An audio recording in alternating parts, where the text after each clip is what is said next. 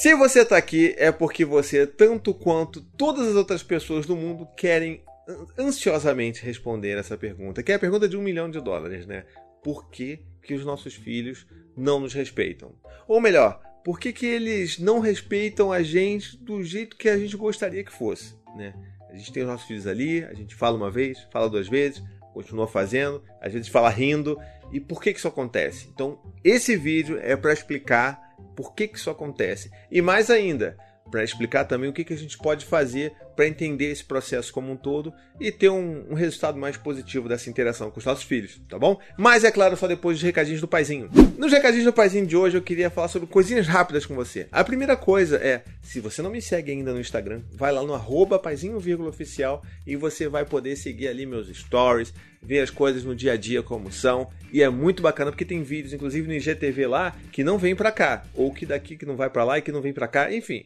É uma loucura, mas é muito bom. Outra coisa também, se você não é assinante desse canal, se inscreve. Pelo amor de Deus, por favor, se inscreve nesse canal porque isso ajuda pra caramba. Se você tá aí, tá assistindo esse vídeo, gostou, já, claro, clica aqui. E se você já é inscrito, considere se tornar um membro desse canal. Assim você consegue ajudar a apoiar esse trabalho, a continuar aí produzindo conteúdo independente, livre para você consumir e para outras pessoas também. E também tem um monte de recompensa bacana, como o nosso chat dos apoiadores lá que, ó, esse chat é cada dia mais lindo. Vamos lá então, por que, que eu estou fazendo esse vídeo? Eu quero, eu quero explicar e compartilhar com vocês esse pensamento que eu tive uh, ao longo dos últimos poucos dias aí, porque aquilo, né? A gente passa uns perrengues aqui em casa e a gente começa a se colocar para pensar, né? Fica, pô, por que que tá tão difícil com o Gael? O Gael tem quatro anos. Aí você fica, pô, a gente fala mil vezes. Ele sabe que não tem que cutucar o pé da irmã quando ela tá no nosso colo. Ele sabe disso, que ele pode usar outras coisas para chamar minha atenção. Mas não, ele vai lá e puxa o pé da irmã. A irmã chora. Aí ela tem que ir pro peito para acalmar. Ou às vezes tá ali quase dormindo. Aí vai, futuca irmã, sabe que não pode.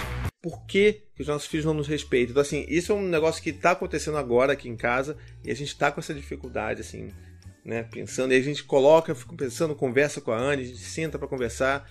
E o que acontece, olha que loucura. Acontece que, para variar, eu estava criando expectativas muito altas com relação ao Gael. Porque eu não sei como é a relação a você aí com seu filho, eu não sei qual a idade do seu filho aí. Deixa aqui nos comentários para eu saber mais ou menos qual é a idade média aí do pessoal que assiste esses vídeos, dos filhos do pessoal que assiste esses vídeos. Mas o que acontece é que essa fase de 4 anos, como eu tinha conversado com, com a Anne, a gente tinha feito um, Sabe aquele brainstorm ali de o que está acontecendo? Será que aconteceu isso com o Dante também quando ele era menor? E acontece que a gente tem essa característica aqui em casa de, nessa fase de 4 anos, né, 4 para 5, essa fase a gente tem uma dificuldade muito grande de entender o momento de desenvolvimento dos nossos filhos, porque eles estão falando tanto, estão participando tanto, a gente consegue fazer tantas coisas com eles e a gente começa a esperar certos comportamentos que na verdade eles não podem entregar pra gente. E essa é uma dificuldade muito grande porque assim, a gente perde esse controle, aí a gente quer assumir o controle, aí a gente às vezes acaba sendo muito mais duro e exigente com os nossos filhos e sendo, né, pegando mais pesado, não pegando pesado de botar de castigo, mas assim, pegando pesado de falando mais firme, de cobrando uma postura, e a gente fala assim, caramba, eu acho que a gente está pegando pesado. E foi exatamente a mesma coisa que aconteceu com o Dante quando ele tinha seus 4 anos e o Gael tinha dois a gente conversando aqui em casa, a gente se lembrou disso, falou assim, caramba, lembra que mais ou menos nessa época a gente já teve essa conversa de tipo, olha, acho que a gente tá pegando pesado com o Dante, hein? Será? Mas ele é grande, ele devia fazer isso, isso, isso. Ele devia saber que ele tem que pegar leve com o irmão dele também. Aí que tá. Não devia. Sabe? É uma expectativa nossa. A gente cria essa expectativa e a gente fica esperando um negócio que os nossos filhos não podem entregar e a gente fica ralhando com os nossos filhos, entendeu? Ali, tipo, pegando ali, brigando e falando duro com eles, mas eles não podem oferecer isso pra gente, entende? E eu vou explicar por quê. Boa parte dessa explicação está onde, ó, aqui, no desenvolvimento cerebral. E eu não vou falar muito sobre desenvolvimento cerebral nesse vídeo, porque a gente já fez um vídeo muito bom, modéstia à parte, mas muito bom sobre como funciona o cérebro dos nossos filhos, o nosso cérebro, né? porque não é um cérebro diferente, é um cérebro dos seres humanos. Então, em algum lugar nessa tela, tá por aqui, aqui, aqui, mas está também o link na descrição. Você vai ver, vai entender um pouco melhor como é que é isso. Mas parte dessa explicação precisa passar pelo desenvolvimento do cérebro das crianças, tá? O que que acontece?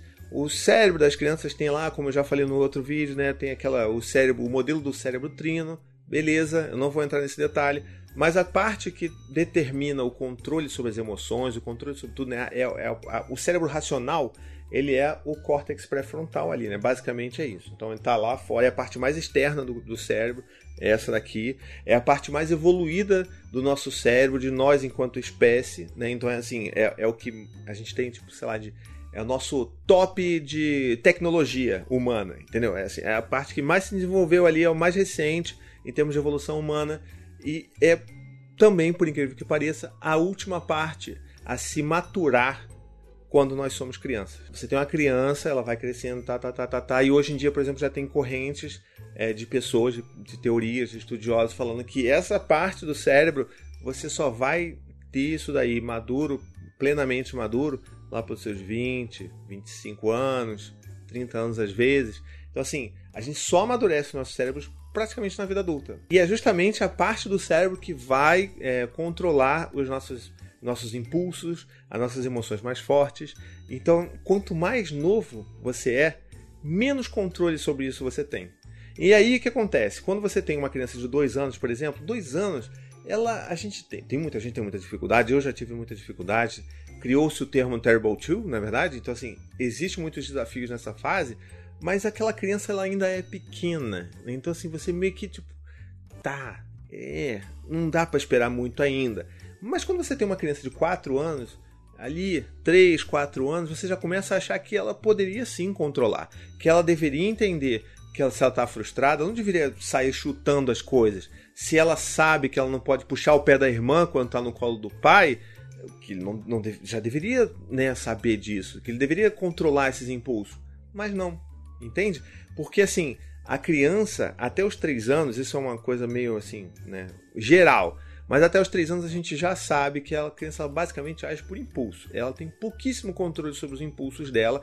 É aquela criança que pode até saber que não pode puxar o pé, que não pode bater, mas vai fazer porque não se controla. Beleza. Mas isso não significa que a partir dos 3 anos ela tem pleno controle sobre tudo isso, porque não tem. Ela vai ainda ter dificuldade de controlar. Então o Gael, com seus 4 anos, ele ainda tem dificuldade de entender, de, sabe, tipo, eu sei que vão brigar comigo, mas eu preciso chamar a atenção do meu pai. Qual é a forma que eu acho mais eficaz puxando o pé? E por mais que a gente já tenha criado os nossos símbolos especiais, né? com o Gael, por exemplo, a gente já combinou. Quando ele quer chamar minha atenção, ele dá um tapinha no meu joelho. Eu já falei isso aqui no passado, no, no, em algum vídeo aqui no passado, que eu já não sei mais, que eu tô ficando velho, tenho muito filho, durmo pouco. Não esperem muito na minha memória. Eu já falei sobre isso, né? Já. Ufa. Já. Você tá ligado que às, vezes eu, eu, percebo que ele tá fazendo isso em mim. Ele, quando a gente tá junto aqui, do nada eu tô vendo ele tá batendo. Não, mas ele faz isso nas pessoas. É. Isso, é. é o Gael, inclusive, esse símbolo especial de chamar a atenção, batendo, dando tapinha no joelho, ele faz com qualquer pessoa. Tipo, a gente vai na loja de aquário, sei lá, a gente vai da pet shop, tô conversando com, com o vendedor. Ele vai perguntar alguma coisa, ele vai dar tapinha na perna daquele cara. Entendeu? É, é, é isso. Mas é bom, quer dizer que né, tá funcionando. É, ele já entendeu o processo. É, mas isso não significa. Isso que é bom, então, ter levantado, porque isso não significa que ele vai fazer isso todas as vezes. Ele ainda vai fazer coisas que não são muito aceitas por mim, ou que não vão me fazer atendê-lo de forma tão solícita quanto o tapinha na perna. Ele vai cutucar a irmã, ele vai abraçar a irmã, vai pular em cima da irmã, vai tentar puxar ela do meu colo. E tudo isso acontece. E quando eu fico esperando que ele não deveria fazer isso, porque assim, ele realmente não deveria fazer, mas quando eu crio essa expectativa de que ele deveria saber e não poderia de jeito nenhum fazer isso, é aí que mora o problema. E aí que a gente começa a ser mais rígido, a gente começa a perder o controle mais vezes, a gente vai acabar gritando, vai falar mais grosso e vai fazer com que os nossos filhos chorem e vai sentir o cocô do cavalo do bandido por ter feito isso. Então, toda essa construção é para mostrar para você que essa fase, pelo menos para mim, eu queria saber de você, se você tem um filho de 4 anos, se você tem essa mesma dificuldade, então deixa nos comentários. Se você tem essa dificuldade também, porque eu percebi que foi a mesma coisa com o Dante, tá acontecendo a mesma coisa com o Gael, e assim, o Dante, com 7 anos, é muito mais tranquilo ter esse tipo de diálogo. Ele já entende muito bem, ele perde muito menos o controle do que com o Gael, mas o Gael perde bastante. E aí, quando eu me dei conta disso, de tipo, peraí, o cérebro da criança, ele, essas partes que têm o controle sobre as ações, sobre os impulsos, isso vai se, vai se amadurecer lá na frente. Ele acabou de sair da fase, acabou não, né? Mas tipo assim, relativamente pouco tempo que ele saiu da fase que ele não conseguia ter controle nenhum. E agora, até os 5 anos de idade, a criança ainda tem muita dificuldade. Ela vai conseguir realmente começar a se centrar melhor, entender melhor como que ela pode controlar essas coisas todas a partir dos 5 anos. Entende? Então não faz muito sentido eu cobrar tanto do Gael ou de qualquer outra criança de 3, 4 anos, porque elas não conseguem entregar isso. E é isso que eu queria deixar bem claro para você, principalmente você que tem algum filho aí de 3 ou 4 anos de idade, 5, entenda, ele não vai entregar tudo que você precisa, ou tudo que você gostaria que ele entregasse, porque ele não tem capacidade ainda.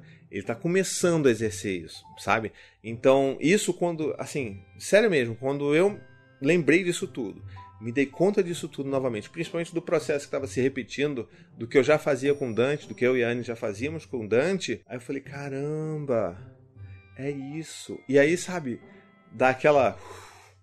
Sabe, o ombro até dá uma cedida assim, você percebe o peso saindo de cima de você e entendendo que aquilo é natural. E acho que essa que é a maior beleza das coisas, quando você percebe que aquilo é natural, aquele peso sai das suas costas e você fala: caramba, eu tô pegando pesado com o Gael eu preciso ser mais acolhedor, mais empático com a fase na qual ele está inserido. Então, vamos entender, vamos ser mais empáticos. E vou te dizer, de lá até aqui tem sido muito mais tranquila a minha relação com o Gael, porque eu consegui entender isso e sabendo disso, eu consigo respirar mais. Eu falo assim, tá, tudo bem, ele puxou de novo o pé. Eu, tá, é difícil para ele. Vamos então conversar. Hoje mesmo, inclusive, a gente estava voltando do jiu-jitsu e enfim, ele queria muito comer. Olha isso, o, Ga o Gael, ele ama amendoim. Ama amendoim. Tudo bem, porque eu também amo. Ok. Mas o que acontece? Lá na, no, no, estúdio do jiu-jitsu que ele faz, lá que ele treina e tal, tem aquele, sabe aqueles escaninhos que as pessoas guardam suas coisas, guardam a chave, não sei o que. Ele encontrou um pacotinho de amendoim perdido lá. E ele queria, porque queria comer amendoim. Aquele amendoim, que não era dele, que eu nem sei de quem é. Obviamente, nem eu nem a Anne deixamos ele comer, mas ele veio o caminho inteiro muito revoltado, mas assim, revoltado mesmo, sabe? Não queria dar mão, ele não queria sair, sabe aquela coisa tipo começando a escalonar o chilicão, a birra, a manha, chama de o que você quiser, aquela crise emocional, começando a escalonar muito bravo, sabe, andando, chutando as coisas, chutando pedra na rua. E aí, tipo, começa, sabe aquela coisa começa a vir ficando vermelho assim, inchando a cara. Aí você lembra disso. Dessa conclusão que eu tive. E aí o que, que eu fiz? Uma coisa que normalmente o Thiago de uma semana atrás não faria. Eu cheguei, ele tava dando. Ele tava, a Anne tava tentando dar a mão para ele, porque eu tava com, com o Dante. Aí eu falei assim, Dante, vai na frente. Gael, vem cá, filho. Aí ele veio. Aí eu olhei para ele e falei, filho, eu tô vendo que você tá com muita raiva, né, filho? Você queria muito comer aquele amendoim, porque você adora amendoim. Eu também amo amendoim, você sabe, né, filho? É a nossa coisa, né? A gente tem isso junto, o nosso ponto em comum, né, filho? Ele é. Aí, poxa, eu tô vendo que você tá tão bravo, porque na verdade você tá triste, porque você queria muito comer amendoim hoje e você não vai comer, não é? Aí ele começou assim a sentir. Aí eu, olha, filho, você quer um abraço do papai? Dá um abraço. Olha, eu acho que vai te ajudar se você ganhar um abraço meu. Aí ele veio, não, tá bom. Aí me abraçou apertado assim. E cara, acabou. Ele não ficou mais bolado, ele não voltou o resto do caminho para casa, ele não chutou pedrinha, ele não ficou tirando a mão de dar a mão para Anne ou dar a mão para mim. Ele veio tranquilo. Chegamos em casa, teve a janta, teve o banho, tudo tranquilo. Uma semana atrás isso não aconteceria. Uma semana atrás eu e a Anne a gente ia ficar modo palestrinha, sabe? Você não pode entender, você não pode comer hoje, é só um amendoim, é só um amendoim. Ia chegar em casa, ele ia continuar bolado, o, a janta ia ser ruim, porque ele não ia querer comer direito, ia jogar comida no chão, a gente ia escalonar a briga, ia demorar e enrolar, ia ser uma droga da banho, a gente ia todo mundo dormir de mal, brigado, ia ser uma droga. E olha só, não foi. Não foi porque eu consegui ter essa, né, essa sacação de que ele não está pronto ainda para entregar aquilo que eu gostaria que ele entregasse. Isso não faz dele uma, um ser ruim, ele faz isso um ser que está com 4 anos de idade. Muito bem, então olha, se você está passando por esse momento aí na sua vida, se você está com essa dificuldade de alinhar a expectativa, deixa aqui nos comentários que eu quero saber, tá bom? Vamos trocar. Bota de novo, lembra, sempre bota a idade do seu filho para a gente saber mais ou menos a, a fase que você tá, se encontra aí para a gente poder se ajudar, tá bom? Então é isso, eu espero que você tenha gostado desse vídeo. Se esse vídeo foi importante para você, deixa nos comentários. Olha, me ajudou pra caramba. Não esquece de deixar nos comentários, tá bom? Também dá o teu joinha, compartilha por aí, manda no zap zap, manda por onde você quiser. E não se esqueça, se você não é inscrito nesse canal, se inscreva também. Me ajuda, te ajuda, todo mundo fica feliz. Um beijo, até a próxima e tchau, tchau. To the 25 senators who just voted against U.S. veterans and their families, you flip flopped, voted no on the Honoring Our Pact Act. You know it provides medical help to vets, makes amends to veteran families who lost children to recklessness. You voted yes just days ago. Why the flip flop? Don't put politics ahead of vets and their families. To everyone listening, contact your United States senators today. Demand they vote yes. Make the Honoring Our Pact Act law now. Paid for by SO.